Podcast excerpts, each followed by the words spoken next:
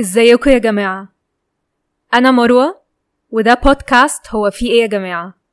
من إنتاج The Podcast Productions. الشهر ده وبمناسبة الهالوين الحلقات كلها هتبقى عبارة عن قصص أغلبنا سمعها أو شافها كأفلام كرتون من ديزني وإحنا صغيرين. القصص دي كلها ليها أصول مختلفة تماما عن اللي ديزني كانت بتوريهولنا. في منها مبني على قصص حقيقية وفي مبني على قصص خيالية اتجمعت من الفولكلور في العصور القديمة. القصص دي فيها مشاهد مزعجة ممكن تكون مش مناسبة لأطفال العصر ده. يلا نسمع قصة النهاردة. الحقيقة وراء ديزني الجميلة والوحش. القصة بتاعت ديزني عن أمير مسحور اتحول لوحش والسحر هيتفك لما يلاقي الحب. الوحش بيخلي الجميلة عنده أسيرة في القصر لحد ما في الآخر بتحبه والسحر بيتفك وبيعيشوا في سعادة للأبد. القصة دي مبنية على أحداث حقيقية مختلفة تماما.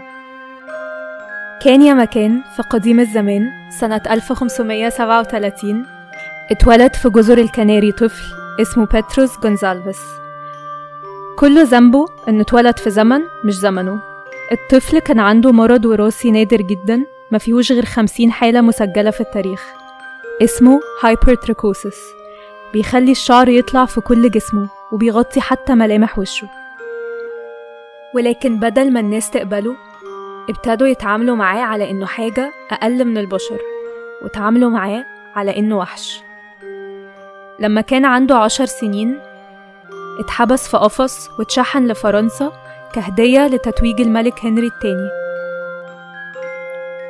بطرس ما كانش بيتعامل على إنه بشر واتحط في زنزانة تحت الأرض وكان بيتحدف له في زنزانته لحمة نية وعلف وكان تحت المراقبة من الدكاترة عشان يستكشفوه لحد ما قرروا إنه فعلا ولد بشري حقيقي.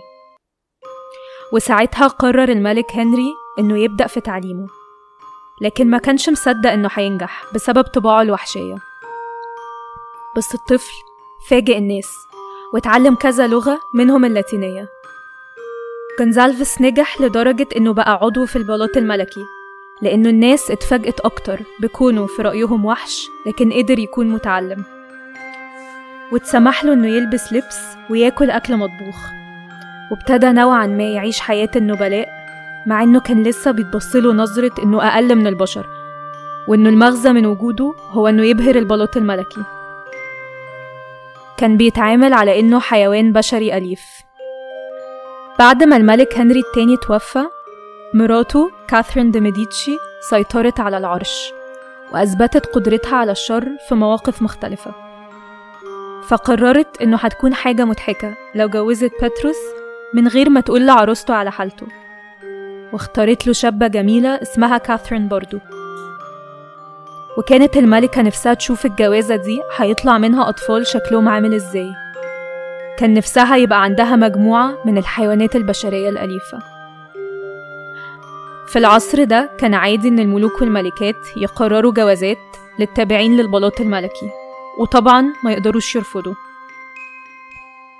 كاثرين شافت باتروس لأول مرة يوم جوازهم.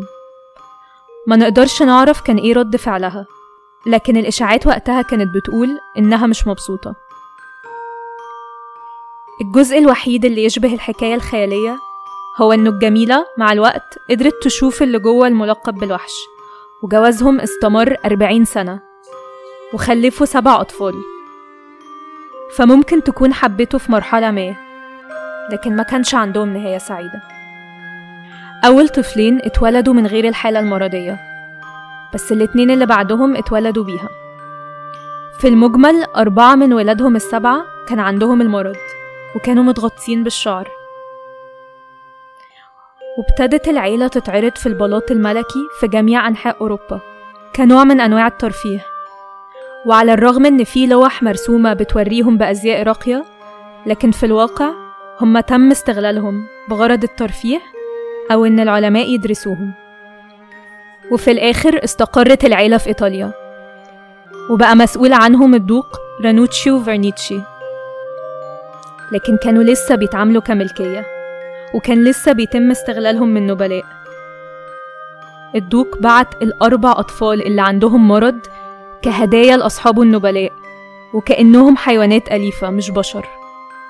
في النهاية محدش عارف إيه اللي حصل لكاثرين وباتريس جونزالفيس كاثرين ماتت في سنة 1623 لكن مفيش في السجلات تاريخ لموت بطرس.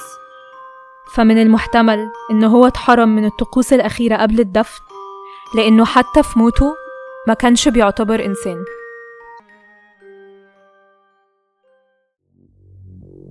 دي كانت قصة النهاردة. لو عجبتكم أو حسيتوا إنكم عايزين تقولوا هو في إيه يا جماعة يبقى ما تنسوش تعملوا like و subscribe و share. واستنوا القصة الجاية